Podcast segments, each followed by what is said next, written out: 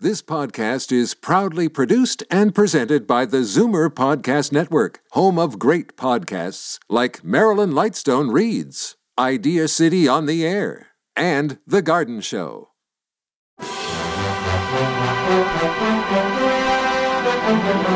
It's Zoomer Radio's Theater of the Mind with Frank Proctor.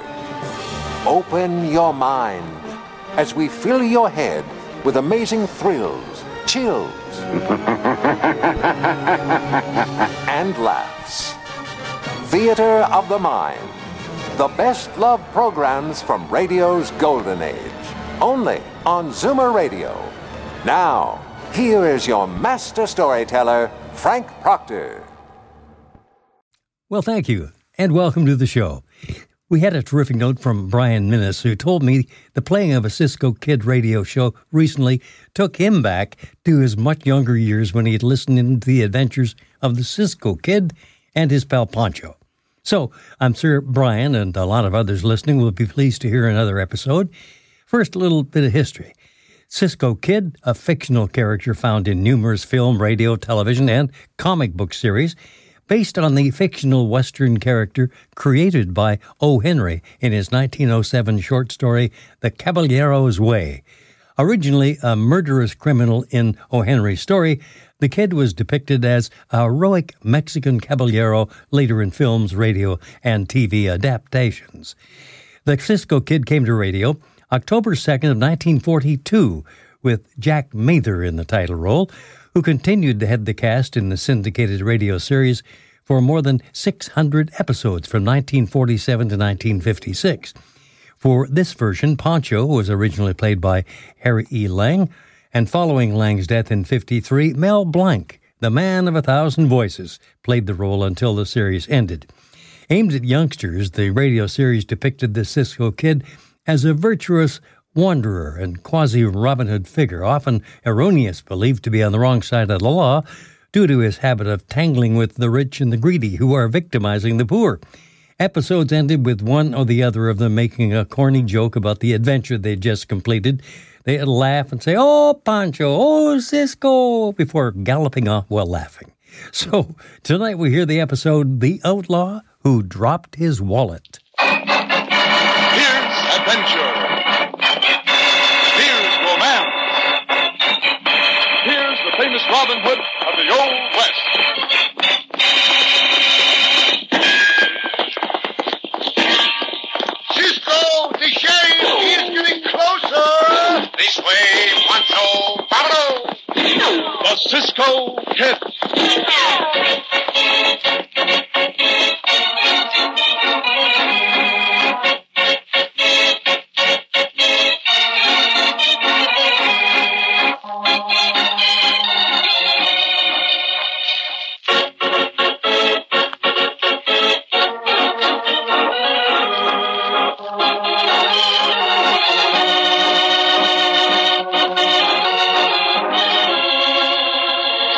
And now, a new exciting adventure of the Cisco Kid.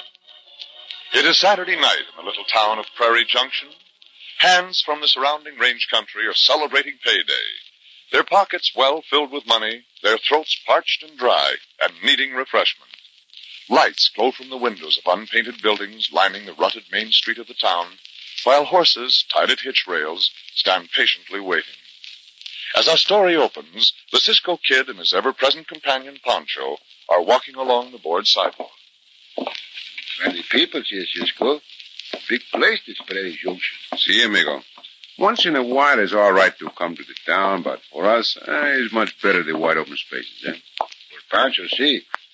For Cisco, that's for sure. Now, Pancho, how do you mean Uh, that? Cisco always liked the big, wide country. To ride with the wind, to sleep under the stars. And why, Cisco, do you brush your hair so careful? You trim the mustacho, you polish your boots. Oh, must always look good, Pancho. Caballeros always feel better. Cisco, Pancho, no. The sweet smelling stuff you put on your hair is not to catch the bees with. Pancho knows so much, maybe he tells Cisco, no? Pancho that. Cisco is fixed like a trap to catch the beautiful senorita. Oh, Pancho, you cannot... Careful, amigo, you fall. Wait, Pancho. You kick something. Wait, I'll find it. You look too, Pancho. Very dark, eh, Cisco? Yeah. I got it, Pancho. You got it? It went in the street. Huh? Yeah, feels like a wallet. Huh? Some probably dropped it. It's light coming from the window of the bank. Uh-huh. Yeah. We go there and look. Huh? Jeez, that wallet, Pancho. What a lot of money in it, too. The patches, the patches, the patches. Here is the singer's name, burned in the leather. The name is Nate Parker. Uh, the patch. Look, Uncle. Aye, the light she go out. Hey, someone turned out the light in the bag. Better be on your way, you two. I beg your pardon, senor. They said you two better move along. Dangerous business standing around in front of a bank. Yeah, what side you got there? It's a wallet we found. Belongs to a senor Parker. Found it, did you? But we did, senor. We will now find the owner and give it to him. You just turn it over to me, Aubrey. I'll find the owner and give it to him. Oh, no, senor. Oh, no? Well, why not? Because we, we return it ourselves. We do not know you, senor. I don't know you, but I'll return the wallet and I'll give it here. Sorry to do that, senor. Hope I have not hurt your arm. But you understand how it is. Yes, I understand very well. You'll return it by getting on your horses and riding what you can. Cisco, why we argue with him? No reason, Pancho. Come, we go. All right, you two. Just don't let the sheriff that wallet. Hey, Eh, Pancho, you see, Uh-huh. it's very hard to make people believe what they do not want to believe. See, Cisco. Better we do what the hombre say, huh? Get on the horse and ride away fast. Now, Pancho, amigo, we find Senor Parker and return his wallet. But Cisco... See, Pancho, we start across the street and look in each one until we find him.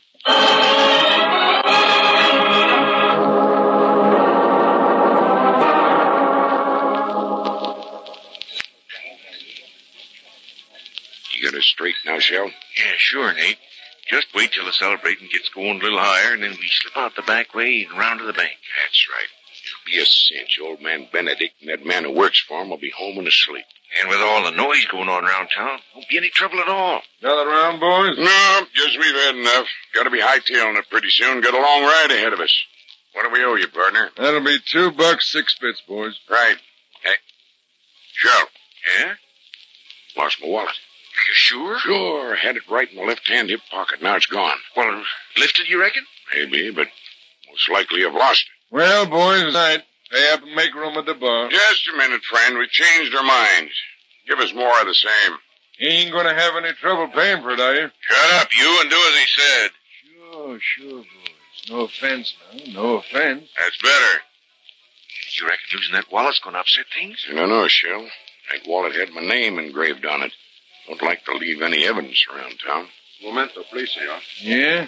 I'm looking for Senor Parker. You happen to know him? No, friend, I never heard of. Oh, that's too bad. We have looked everywhere for him. Who's that, Shell? No, but he's asking for one of us. Wonder what he wants. Uh, better not let him know who we are. Maybe things is getting a little hot around here. First I lost my wallet, and somebody comes in asking for one of us. Let's get going. Hey, wait a minute. Just might be this hombre found your wallet and wants to return it. Who'd be silly enough to do that? Uh, you never can tell. It just might be one on us. Don't make me laugh. Go sit at that table in the corner. I'll talk to the fellow. If it should be he's got your wallet, I'll steer him over to you. All right, try it, but don't take any chance. Yeah. Uh, howdy, stranger. See, senor? Heard you asking about an hombre named Parker. See, I'm very anxious to find him. Any particular reason? See, a very particular reason. You know him? Yeah, I know him. Oh, that is good. Will you take him to me, please? Not so fast. Uh, just tell me what you want to see him about. Oh, it's a private reason. One I could not discuss with a stranger. Oh, no. Now, look, hombre, I asked you a question, didn't I? That, that I'm not inclined to answer your question. Now, just a minute. When I ask a question, I always get an answer. This time, I'm afraid you will be disappointed. Oh, I won't. Here, You will let go of my arm, please? Answer my question. Of course, senor. There's trouble here. No trouble, senor. This is a private event. Oh, yeah? We'll see about that. Turn him loose. I will when it is safe to do so. He won't talk to me, Nate. Oh, no? Momento, senor. Your name is Nate? What about it? You are perhaps Senor Nate Parker? Well. Don't answer him, Nate. If you are Senor Nate Parker, then I have good news for you. Yeah? I have something which is of value to you. What is it? You have lost something, maybe. Maybe. If you will describe it, I will be glad to return it to you. What is it to describe? That is for you to answer. Be careful, Nate. Oh, there is really nothing to be careful about. It's a very simple matter. Just gotta be careful, stranger, you know. Well, I did lose something. A wallet. That is as I thought. You will describe the amount of money it contains? Yeah, if I rightly remember, it had about six dollars in it. And the kind of wallet it was? Dark brown cowhide. Had my name burned into it. And your name is? Parker. Nate Parker. Oh, very well, Senor Parker. Here is your wallet. Good. Give me it. Uh, you better check, see if he didn't steal some of that money. I think you will find the money all there. And now that I have found you, Senor Parker, I go. Adios. And just remember, stranger, next time, don't be so smart when somebody asks you questions. Believe me, senor, with you, there will not be a next time. On your way now, and don't be too sure there won't be a next time. Senor Parker is very gracious. Cisco will always remember him. Again, senor. Adios. He said Cisco. You reckon that's the Cisco kid? Yeah, sure, could be. I ain't never seen the Cisco kid, but that hombre sure answers the description. He's a pretty tough gent to mix with, Nate. Guess we better forget this bank job. Phil, you're dumb. You can't talk to anybody without getting in that trouble. Another minute, you'd been trying to slug it out with Cisco. Sort of up to me to straighten things out. Well, it's done now. Uh, about this bank job, we go through with it just the same? No, Shell, I guess we won't. Leastwise, not just the same as we'd planned it. With the Cisco kid in town and knowing us, that stacks things up. And anything happens, and he'll be after us. Well, this job's too good to miss, Nate. You could figure a way out. You're smart. Yeah, maybe I can. Let's see now. Yeah. Yeah, I got an idea. This wallet of mine that Cisco returned. Maybe we can get rid of this. To do with it. Come on, Shell. We're going down the road to see the sheriff. I'll explain it all to you on the way.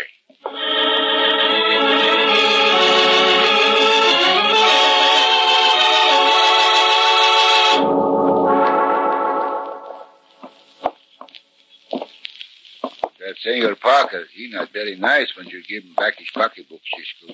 I am afraid this Parker is a pretty tough hombre, Pancho.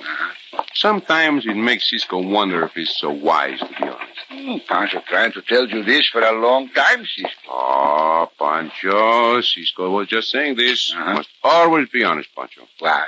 Honest. Men always sleep much better at night. Hmm, Pancho sleep all right at night. In the daytime, too. See, amigo, that proves what I'm telling you. What, what, what, what, what? That Pancho is an honest man, too. Hmm, Pancho think maybe, but not too sure. Uh, Cisco, where we go now? Well, Pancho, amigo, we get out of this town. But first, we buy a few things and then we go, eh? Yeah, it's good with Pancho. Too many people, too many troubles. Come, Pancho. We go to the stores and then we ride away.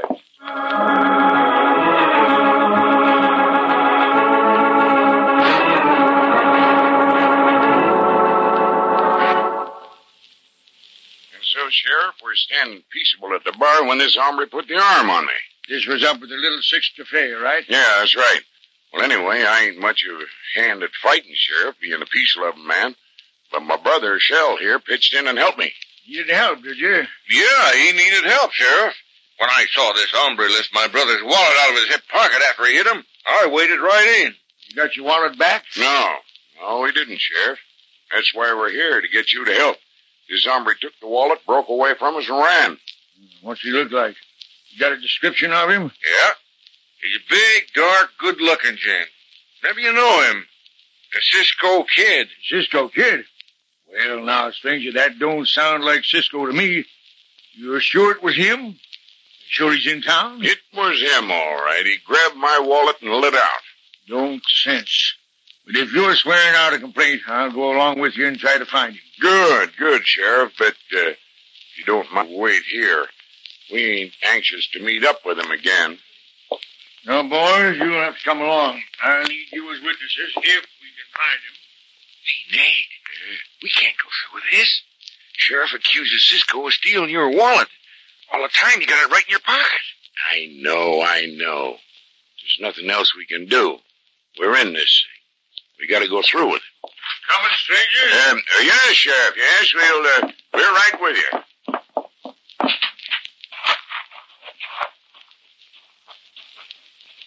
Howdy, Rick. Howdy, Sheriff. Got everything all locked up tight at the bank? Yep, left about an hour ago. Stopped in to buy a few things. I'm on the way home. What are you up to? Got a complaint here about the Cisco kid. You know him? Heard of him? Ain't never seen him. What's the trouble? These two strangers here claim he lifted a wallet from them. Yeah? Say, now, wait a minute. This Cisco kid, is he a big, good-looking hombre that travels with kind of a funny little fat man? Yep, that's Cisco and Poncho. Sheriff, I seen them two looking at a wallet in front of the bank, and I tried to get 'em to give it to me. You did, eh? Well, that's evidence, all right. Wonder if they left town yet. Well, they ain't gone, Sheriff. I seen 'em in the gem trading post just now as I was passing. Well, I'll be. Come on, boys, I'll need you. We may have a little bit of trouble with Cisco, but I'm afraid he'll spend tonight in jail.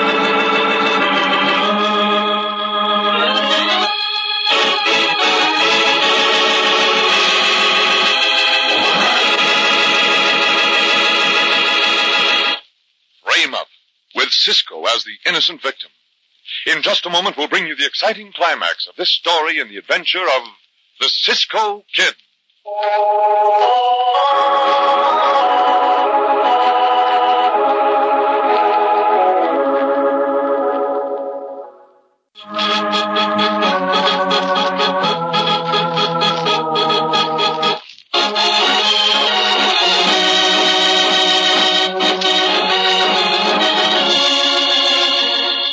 With the sheriff approaching to arrest Cisco for stealing Nate Parker's wallet on trumped up and completely circumstantial evidence, Cisco and Poncho, not suspecting that they're the object of a search, are quietly completing their purchases at the gem trading post.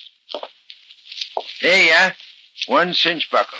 Anything else you want? Gracias, no, senor. How much is that? One dollar. One peso? There. Let us go now, Pancho. Oh, See, Cisco. You go back to the camp now? We are both tired and... Look, come those two hombres from the cafe. Yeah, and the sheriff, too. Stand right where you are, Cisco. All We are not moving, senor. right, Parker. Search him. Yeah, Sheriff. Un momento, sheriff. You told this hombre to search me? That's right.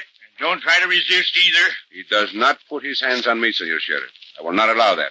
Why should I be searched anyway? Now, Cisco, you know concern well why I'm telling him to search you. And don't start nothing, Cisco. Don't make no trouble. He is not going to lay hands on me. No, try and stop me, you dirty good.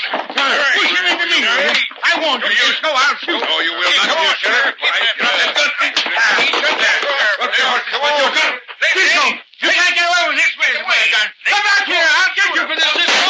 Gun him, Cisco! Gun him down! Get him! Come back here in the name of the law. They're getting away, Sheriff. They're getting away with my money.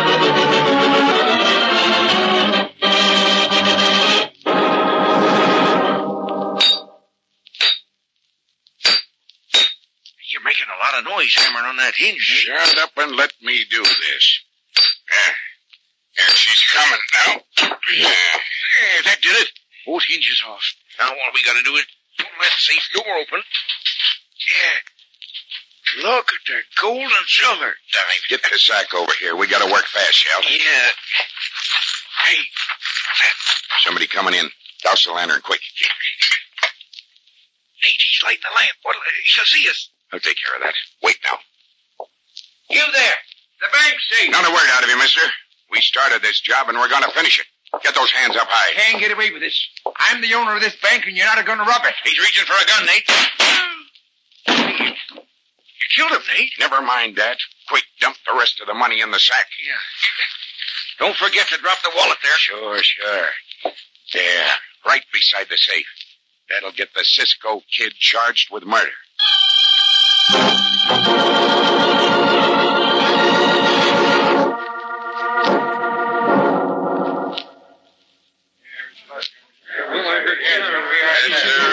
Hey, it's, Tom Benedict. Murdered. Wait, wait. I'll make sure. Yeah, he's dead, all right. Well, let's start looking for the murderer. There was nobody here when I came in, Sheriff. After that little trouble you had up the street, I just thought I'd stop by the bank again. Met Will here, and just as we came by, we heard shots. Tom Benedict must have come back and surprised the robbers. They've been looted, I see. Ain't hard to... Hey, what's this? It's leather case of some kind. Hey, you don't suppose... right beside the safe, too. Got a name on it. Look, Rick. Nate Parker. Nate Parker? That's the same wallet I saw the Cisco kid looking at. And the same one that was stole from Nate Parker. It all ties up, don't it, Sheriff? Yep, Rick. The Cisco kids robbed this safe and killed Tom Benedict. In the excitement, he dropped this wallet he stole from Nate Parker. Hmm, I never believed it. Well, boys, it's just one thing. Come on. We've got some manhunting to do. The Cisco kid's a murderer.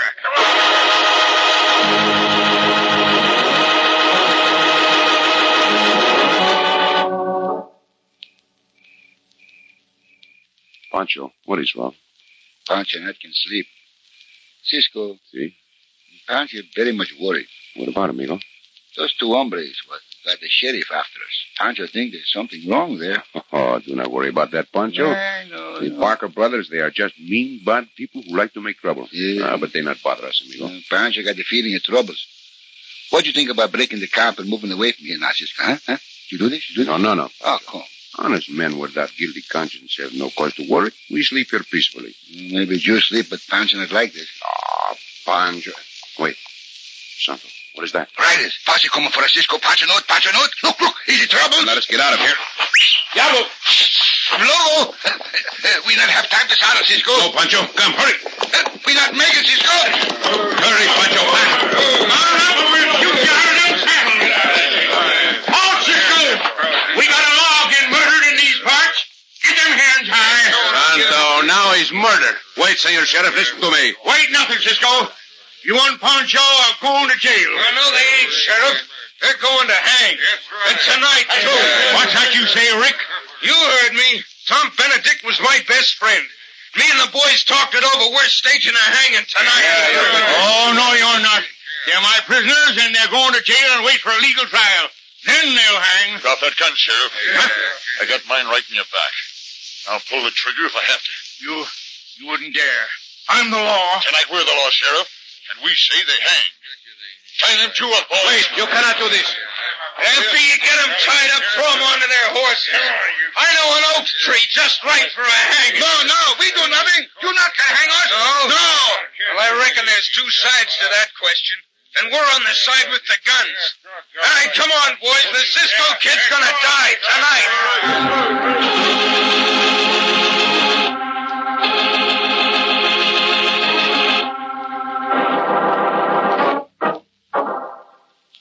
Hmm, let me see. That's six thousand three hundred dollars, Shell. Be fair for a half hour's work, huh? Uh, over 3,000 apiece, Nate. We ain't never done better than that. Yeah, and the best part of it is we ain't going to get any part of the blame for it. We're clear and safe. Hey, Hey, horses coming along the trail. it's a posse. They must be hunting us. Something's going wrong. Quick, the lantern, blow it out. Shove the money into them saddlebags there. We're a good ways off the trail. They might not see us. They, they might go on past us. We ain't taking no chances on that. Hand me them bills there. Hey, hey, they are riding past, Nate. My thunder. And look what they got. Them two hombres up front. That's a Cisco kid and that fat partner of his. You sure? Sure, that's a Cisco kid. They got him trussed up. That can mean just one thing, Shell. Necktie party. Right. They found the wallet by the safe. They knew Cisco had it. Everything's worked out fine. Come on, Shell. We're going to a hanging. And it ain't us that gets hung.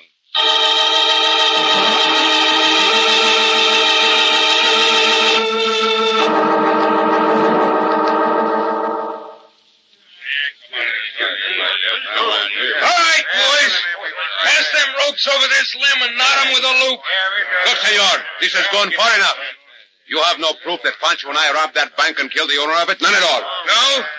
We found the wallet you stole from Nate Parker laying right beside the print of the safe. And that's all the proof we need. But Cisco not see the pocketbook?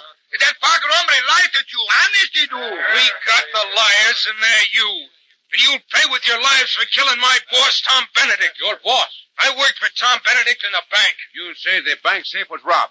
Search us then for the money. If you find it honest, then we are guilty. Uh, Now, you're too smart to carry it with you. You probably cast it somewhere else. Hey, who are these two? I'm Nate Parker, and this is my brother Shell. I'm the man that skunk stole the wallet from. And you come just in time to see justice done, mister. Fix the ropes, boys. All ready? Wait, senores. I appeal to your fairness. You cannot hang us just because we stole 50 or 60 dollars from that safe. Madre mia. sixty dollars. There was six thousand three hundred. Si, hombre, speak on. You are going to say $6,300, eh? How do you know how much there was in the safe? Well, I, uh, I, I heard somebody say that that was the amount of what it was. Well, that's about how much there was, all right. But I didn't tell anybody. Look in those saddlebags, senores. How about searching those two for the money? And how about asking them who killed the banker? No! Anybody come near us and you'll eat lead. Hell, you fool! There are you killers! Right for your left! Come on now! Get up there!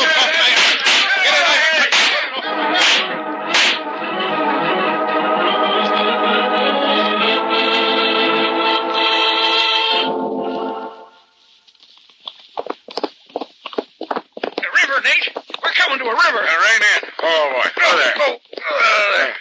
Now, what'll we do? Swim the horses across? Now, the moon's too bright. They'd see us if we tried that. Well, what'll we do? They're coming after us. Get down, get down, and slap your horse hard. I'll do the same. Make 'em run so as they'll lead those devils away from us. Then you and me'll go into the river quick. Put the money in the saddlebag. Blast the money. We gotta save our own skins. Get up there. Come on, Get out of there. Get away there. Now, into the river. Swim for it if you want to keep on living.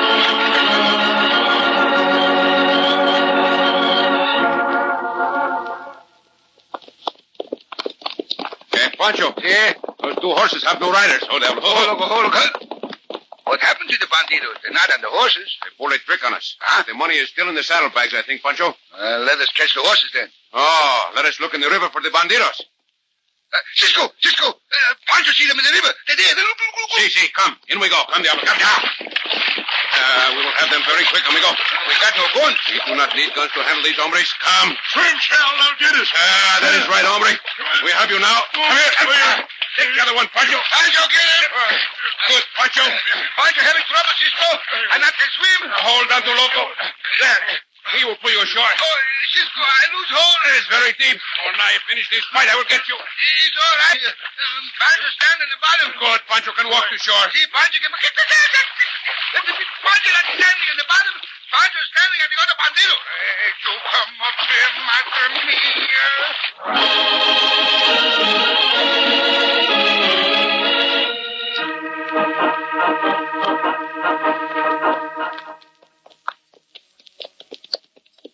Very dirty trick that hombre Parker play on us, huh, Oh. Cisco? See, Pancho was very Patrick. Very mean trick. Cisco, See? all the time when you pass the harvest, Pancho think about a trick a rich man played on Pancho when Pancho was a little niño. What was this great thing that Pancho remembered so long? Well, when Pancho very small, was a very rich man. He liked to play tricks. He Heat the centavos very hot and throw them into the street for the niños to scramble. Oh, this is not good. Mm, there was the other niños scrambling and get their hands hurt with very hot centavos, but Pancho not try it. Certainly not. Pancho have too much sense. Mm, see? And then the rich hombre come to the window and wave a big gold piece. He, he throw it out into the street. Did the niños run and try to get it? Ah, they too smart by this time. Then one or two get a little brave, and, and they fight for the hot gold piece. And they roll in the dust and get very bad burns on their hands. Oh, that is very cruel, amigo. Eh, very cruel. And finally, one niño win and run off with the gold piece. Very lucky fella, too. Lucky? How do you mean, Pancho? Ah, the gold piece make him very rich. You see all this e in your muchacho, Pancho? Yes, Cisco, I see all this. And you just stand there and watch? What do you mean stand there and watch? Where do you think I get all these scars on my fingers? Oh, Pancho. Oh, Cisco!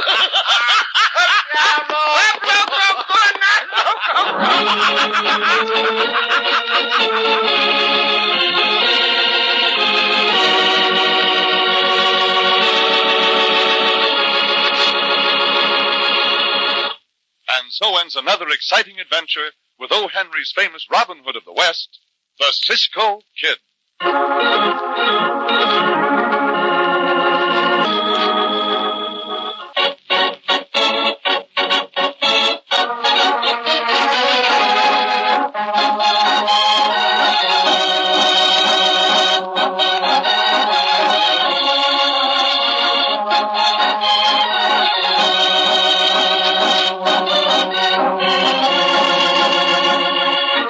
Be sure to listen again for another thrilling adventure of The Cisco Kid. Cisco Kid was played by Jack Mather, Pancho by Harry Lang.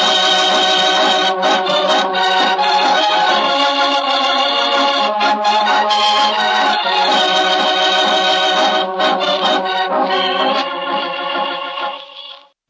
Stay tuned for the adventures of Ozzie and Harriet next on Theater of the Mind.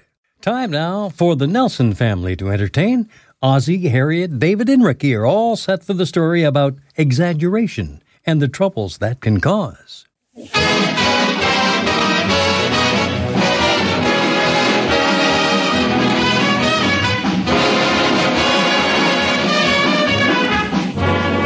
From Hollywood, International Silver Company, creators of 1847 Rogers Brothers Silver Plate, present The Adventures of Ozzie and Harriet, starring America's favorite young couple, Ozzie Nelson and Harriet Hilliard.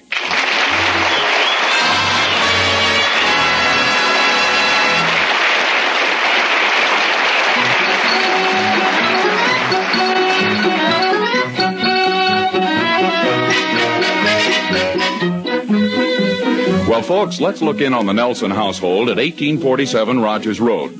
It's late morning, but Ozzie and Harriet haven't even eaten breakfast yet. They were up quite late last night, and as we join them in the living room, they're discussing the events of the night before. Gee, that was a wonderful party last night, wasn't it, Harriet? Yeah, it certainly was. And it's amazing what happens to you after one glass of beer. Now, just what is that supposed to mean? You trying to imply that one glass of beer made me, shall we say, a little hazy? We shall say it. It's ridiculous. After the party, I drove us home all right, didn't I? See what I mean? We're the ones that gave the party. I was just going along with the gags, Marty. It's a very lovely party, and you know it. Have you called the insurance company yet? No, I haven't really checked to see if there's any damage. See, we certainly had a lot of interesting people here last night, didn't we? Yeah, I wonder who they were. a lot of them were complete strangers to me. Of course, I was busy most of the evening being the perfect host. Oh, yeah, you were the perfect host. Well, now, why do you say it that way? I thought I was very attentive and very charming. I hope you noticed that I admired each and every woman's dress as she walked into the room. You admired every woman's dress, all right. In fact, you mortified that one woman completely. Well, how should I know she wasn't wearing a bustle? Oh, say, and speaking of being a perfect host, how about the time you helped serve the sandwiches? I thought I served the sandwiches very well. Well, honey, there are certain things that guests take for granted. You didn't have to keep saying, they're free, they're free.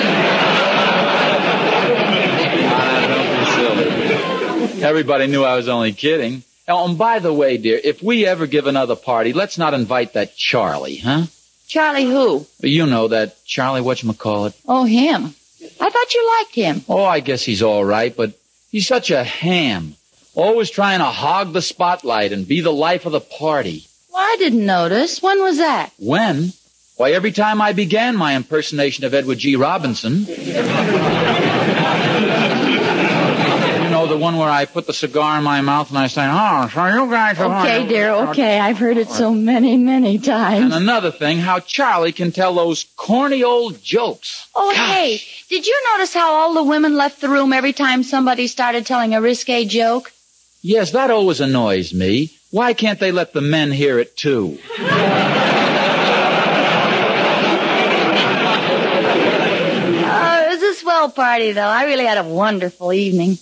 Wasn't it fun dancing for a change? Yeah, it sure was. Hey, how about that big fat friend of yours doing the Roomba? Yeah, she was quite a sight. I'll say every time she danced around the room once, she rearranged the furniture twice. I wonder if Gloria has breakfast ready yet. I'm absolutely starved. Starved?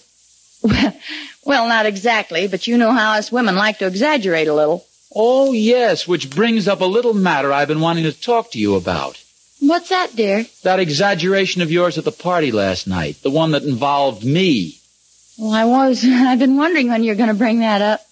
Why did you announce to everybody that I could do 50 push-ups? Well, I'm proud of you, Were dear. you proud of me when I could only do seven and nearly burst a blood vessel? You certainly let me down. That's just the point I'm trying to make. I didn't let you down. You just built me up too high. Well, how would it have sounded if I'd said, My husband can do five push ups? That'd be pretty small potatoes. So I simply said 50. You noticed that everybody was very much impressed. Yeah, until I couldn't get up after the seventh one. you must exaggerate, dear. I wish you'd leave me out of it. Oh, here's David. Good morning, son. Morning, Pop. Morning, Mom. Good morning, David. When are we going to have breakfast, Mom? Well, maybe I'd better go out in the kitchen and see how Gloria's coming along. Party kept her sort of busy last night, and she cleaned up afterwards. I'll be back in a minute. How was the party last night, Pop? Oh, it was a lot of fun, except for one embarrassing situation your mother got me in. What happened, Pop? Well, your mother insisted on bragging about me, and she just let herself go. 'Course she's a very lovely and wonderful woman, and I wouldn't criticize her for the world. But oh, brother, how that gal can exaggerate things. I know, Pop. When she tells other kids' mothers about my grades, she always adds five points onto every subject. I'd like to hear what she'd tell 'em if you made a hundred and something. Don't worry about it, Pop. There's not a chance. Oh, I'm not, David. Well, nobody's perfect, you know. Where'd you pick that line up? From you. Oh. when you get older, son, you'll find out that women are the biggest problem in a man's life. They're so stubborn and obstinate. Yet at the same time, they're so changeable and confusing. It's impossible for you to figure 'em out. Well, gee whiz, Dad. Why do men marry 'em? Well, I'll take that up in a different talk.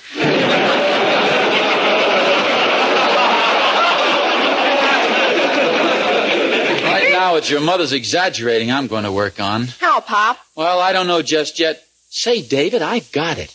Why didn't I think of this before? This is wonderful. What is it, Pop? It's the old psychology. You see, all I have to do is start exaggerating things much worse than she ever dreamed of. When she sees how silly that sounds, she'll quit exaggerating things herself. Do you understand? Sure. Oh, boy, that sounds good. Now, David, don't be surprised at anything I say at breakfast. I may say some very strange things, but I think this'll cure your mother. Okay, Pop. Can I help you? Well, thanks, David, but I can handle it myself. When I really make up my mind to change something about your mother, you know what happens. I sure do, Pop. But you might as well try anyway.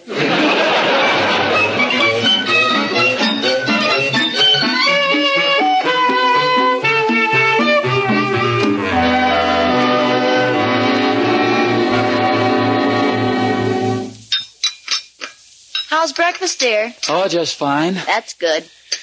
Gee, I'm starved. I haven't had anything to eat for two weeks. What did you say, Pop? I said I haven't had anything to eat for two weeks. Neither have I.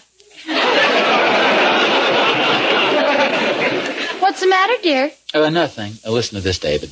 Oh, Harriet, did I ever tell you about that fellow in my lodge? What about him? Well, do you know what he had for breakfast every morning? A 135 eggs. Sunny side up? Harriet, when I say that a fellow eats 135 eggs every morning, isn't there a certain bet you'd like to make with me? Of course. I'll bet you he likes eggs. Well, and there's something else I forgot to mention. This fellow that eats the 135 eggs for breakfast, he also finishes off 50 quarts of milk, 10 loaves of bread, and six dozen wheat cakes. And a pickle.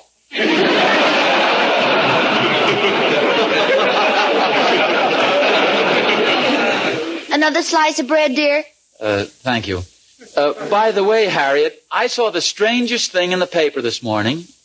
It's all about a boy with two heads. Oh, is that so? Another boy with two heads. there have been several cases like that lately. Well, this one is very unusual because one of his heads is smarter than the other, and this boy is in 4B and 4A at the same time. That's right. Half of them i- is in in my class. A little more milk, dear? No thanks, I don't feel like eating anymore.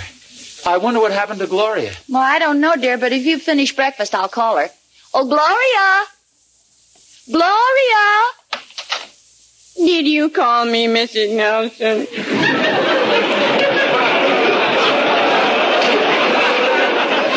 Yes, Gloria, I did. We finished breakfast. Imagine you must be pretty tired after the party last night, huh? Oh, I don't mind. Just that one couple did keep me awake, though. Oh, who was that? Well, after everybody else went home, there was one silly couple out on the porch, and they were mooning and cooing and, and talking mushy, talking I just couldn't fall asleep. But, Gloria, you can't hear anything on the porch from your room. You can if you lean out the window. Was there much food left over, Gloria? Well, let me see. Um, there were 21 sandwiches. Oh, 21 sandwiches left over. Yeah.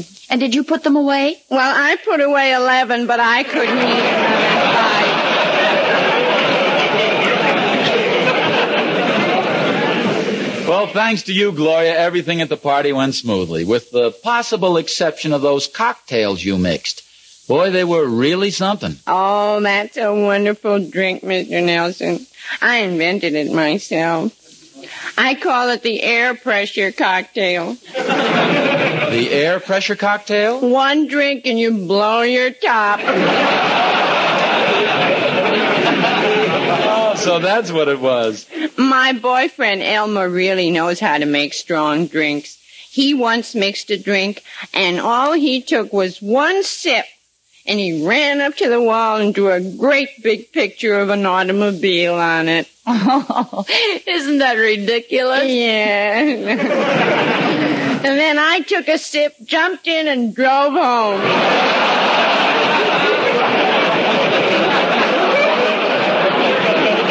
Well, uh, I better take this pile of dishes away. Oh, before I go, I knew there was something I wanted to tell you. You know that drain in the sink that we've had so much trouble with? Yes. Well, there was something left in some of the glasses, and I poured them into the sink. It's not clogged up anymore. I'll see you later. Harriet, did you hear that story Gloria told about the drink and the automobile? Yes, I thought it was very funny. You didn't think it was an exaggeration? Well, what do you mean, Ozzy? I simply mean that you've become so accustomed to exaggerations, dear, that you don't even notice them anymore. Now take that fantastic story I told you before about a guy eating 135 eggs, 10 loaves of bread, 6 dozen wheat cakes, and 50 quarts of milk in one meal. It didn't even surprise you. Well, why should it surprise me? I've had your relatives over for dinner. your Uncle Peter could eat that guy under the table and then eat the table right off of him. The last time your Uncle Peter had dinner here, you could reconstruct the skeleton of a cow from the bones in his plate. Harriet, it so happens that my Uncle Peter hasn't even got any teeth. Then I got news for you. He gummed us out of 40 red points.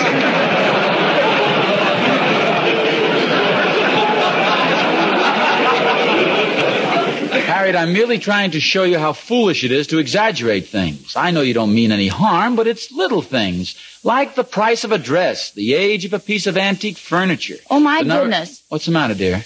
Gee, I almost forgot the antique man's coming this morning. Antique man? Harriet, you're not going to do the living room over again, are you? Well, But, Harriet, I had a hard time wearing those chairs down so they'd fit me. Why, it would be like selling a part of me. A very important part to me. well, I'm not sure I'm going to do it, honey. And even if I do, I'll be haggling for at least a month with the antique dealers. Maybe I change my mind. Excuse me, will you, dear? But, Harriet, I haven't finished. Oh, you don't mind eating alone, do you? I mean about the exaggerating. Oh, that. I promise never to do it again as long as I live. There's an exaggeration right there. I'm going to cure her of that exaggerating if it's the last thing I do. And there's a distinct possibility it'll be the last thing I do.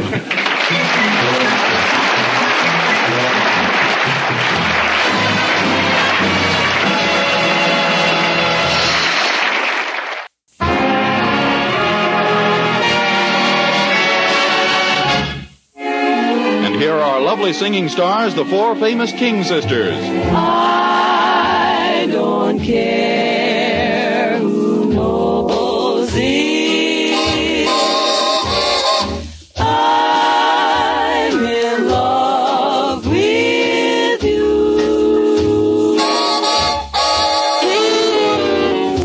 I guess I'll always be this way.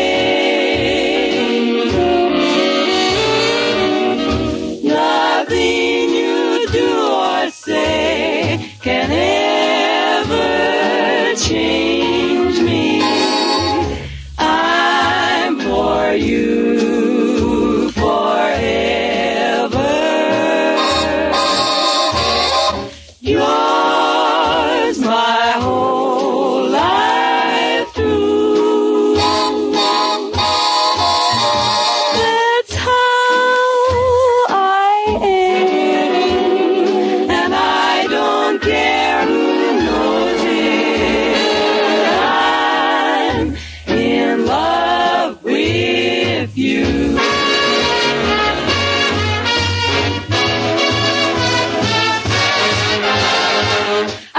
don't care who knows it.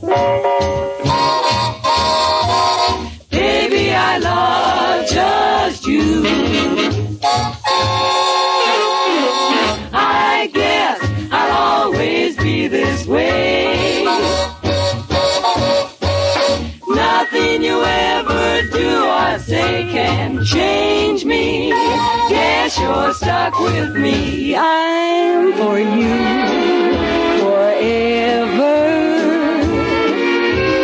Yours my whole life through.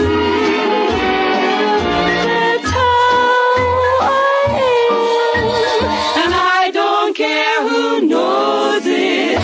Shouting from the steeple, telling all the people, darling, I love just you.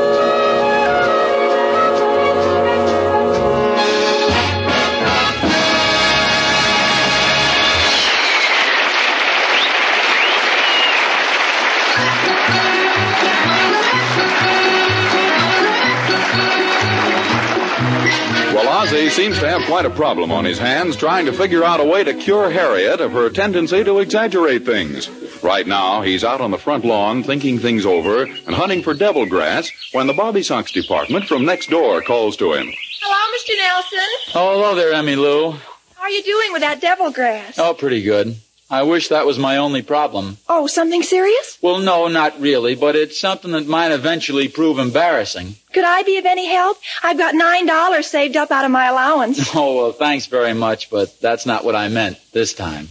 You see, I've been trying to prove something to Mrs. Nelson. So far, I've been completely unsuccessful. What's it about? It's this business of exaggeration, Emmy Lou. Why do women exaggerate anyway? Women don't exaggerate, Mr. Nelson. They don't. No. It's just that after they get done telling the truth, they keep on talking. Yes, that does sound pretty reasonable, but I still don't understand it. Well, I'll try to explain it to you, Mr. Nelson. Suppose I'm introduced to some boy and he's really an absolute goon. Do you imagine for one moment that I'm going to tell my girlfriends that I met a goon? Of course not. I tell 'em that I met the most divine man, an utterly handsome, simply super dreamboat. Oh, and then they think he's quite a guy, huh? Oh no, then they know he's a goon or I wouldn't have said all that. Emmy Lou, you're going to make some man a fine wife. You're confusing already. But let's get back to my problem. How am I going to stop Mrs. Nelson from exaggerating? Well, let me see now. Oh, I have an idea. You could. No, that wouldn't work. See, how does this sound to you? You could. No, that wouldn't work. Say maybe I could. No, that wouldn't work either. it really is a problem, Mr. Nelson. Maybe I was on the right track before when I was exaggerating things to show her how silly it sounded. That sounds like a good idea. I know, but it didn't work. Maybe I wasn't exaggerating the right things. Maybe I should get something she cares more about. Who's that man going into your house? Oh, it's probably the antique dealer. Are you getting new furniture? Well, Mrs. Nelson thinks so. Wouldn't be new anyway. It'd just be different old furniture. She's going to sell a few things to him, I think. Oh. As I was saying, if there were only. Hey, wait a minute. That's it. Antiques. Now, that's something that Harriet's crazy about. What are you going to do, Mr. Nelson? Boy, have I got an idea. When he tries to buy a piece of furniture, I'll put a figure on it that's so ridiculous he won't buy anything. That'll show Harriet where exaggeration can get you. That's a wonderful idea, Mr. Nelson. Go ahead. No, no, no, not yet. First, I'll wait till he's in the house and looking over something he seems to like. Then I'll come in with the surprises. By the time I get through, George Washington will have slept on every antique we have in the house, including the chandelier.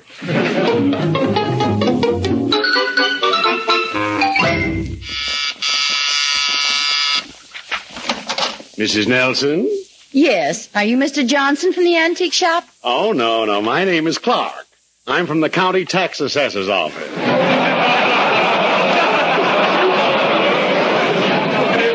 Just dropped in to get an estimate on your furniture so we can figure out your tax. Won't hurt at all. This year we're using Novocaine.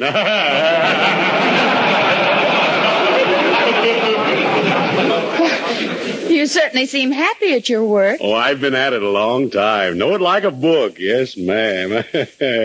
when I start assessing, I ain't just a guessing.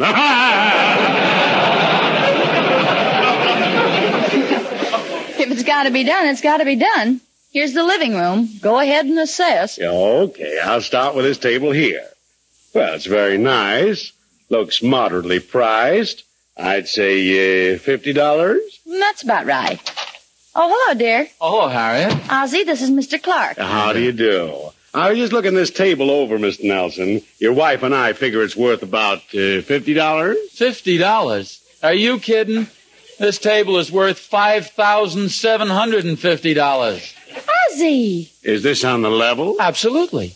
Well, take your word for it, but uh, just looks like an ordinary table to me. As a matter of fact, it was originally a footstool used by an old Scottish knight, eight feet tall. Of course, the nights were longer in those days. Ozzy, dear, uh, Mr. Clark Uh-huh. And is I from the- suppose you think this piano here is an ordinary piano? Well, it looks like a regular piano. Well, sir, this is one of the most valuable antiques in all America. This happens to be the very piano that the finance company took back from Franz Schubert. Um, Amazing. Are you sure of that? Well, why do you think he never finished the unfinished symphony? Oh, say, I was wondering why he hadn't written anything lately.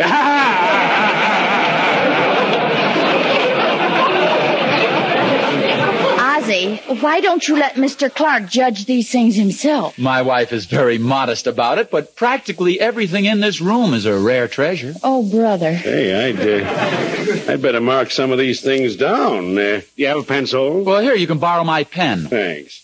Now, uh, what would you say that piano and bench were worth, Miss Nelson? Oh, really, Mr. Clark? Well, I that's don't... hard to say. Let me see. I tell you what, just put down any large figure. You won't be more than a few hundred thousand off.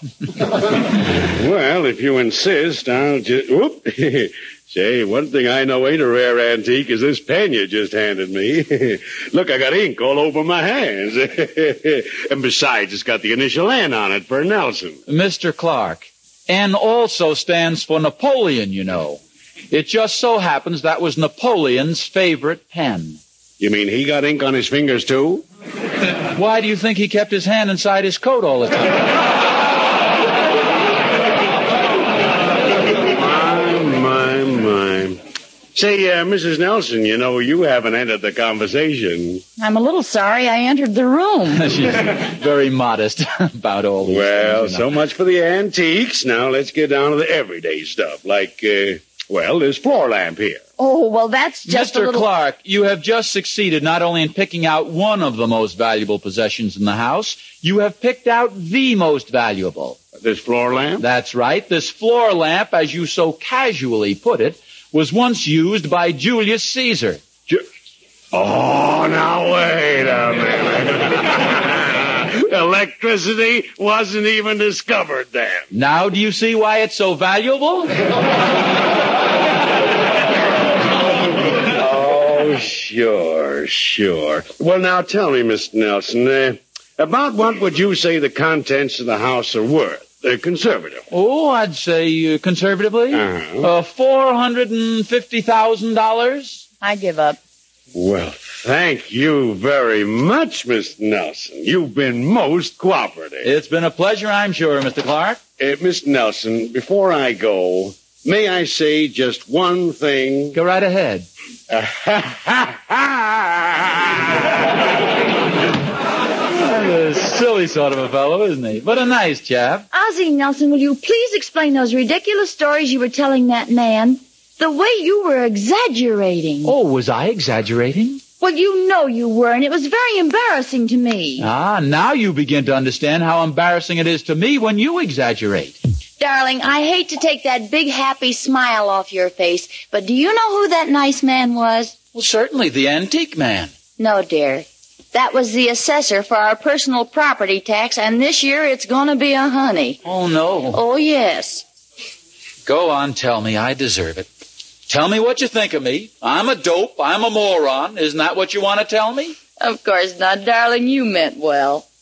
I think you're the smartest, the sweetest, the cleverest, the handsomest, the most wonderful husband in the whole wide world.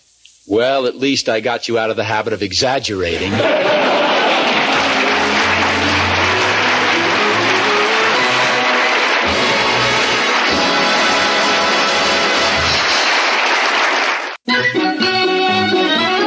And now back to Ozzie and Harriet. What's that paper you've got there, dear? It's a copy of our tax report. We owe exactly uh, one hundred fifty-two thousand seven hundred and forty dollars. And by the way, dear, from now on you'd better wipe your shoes before you come into the house. Our living room alone is worth half a million. Golly. Well, I better get down to the tailor shop tonight. The tailor shop, what for? Well, from there you can dig the shortest tunnel under the bank on the corner. Well, I guess you suffered long enough, honey. Get that prison pallor out of your face. Our tax bill's very small because Mr. Clark got the correct figures and it's all straightened out. Well, Harriet, that's wonderful, marvelous. How did it happen? Well, all the time you were telling Mr. Clark those ridiculous things about our furniture, Yeah? I was standing behind you making certain widely used motions with my finger and forehead to indicate that your mental development had been arrested rather prematurely. and then later I phoned him to make sure. Well, that's swell, I guess, but, well, just what did you tell him? Well, you understand, dear, we were in a tough spot. Yes, yes, I know. What did you tell him? Uh, in an emergency like this, you have to think fast, you know. I had to say something. Harriet, what did you tell the man? I told him you had a brain the size of a peanut. There you go, exaggerating again.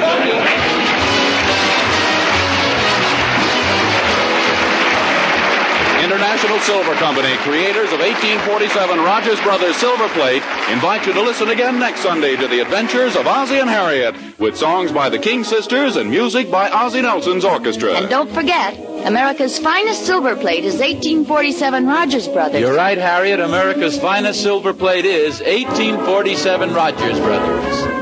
This program originates in the Hollywood studios of the Columbia Broadcasting System and is also broadcast over the Trans Canada Network of the Canadian Broadcasting Corporation. This adventure of Ozzie and Harriet will be transmitted to our men and women overseas by shortwave and through the worldwide facilities of the Armed Forces Radio Service. Appearing in support of Ozzie and Harriet were B. Benaderet, John Brown, Joel Davis, Louise Erickson. Original music was composed by Billy May. This is Vern Smith speaking. This is CBS, the Columbia Broadcasting System.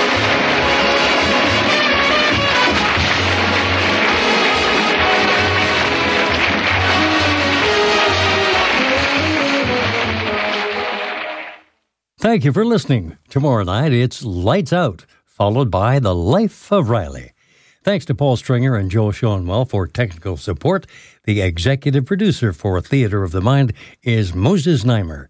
I'm Frank Proctor. Have a great night. This podcast is proudly produced and presented by the Zoomer Podcast Network, home of great podcasts like Marilyn Lightstone Reads, Idea City on the Air, and The Garden Show.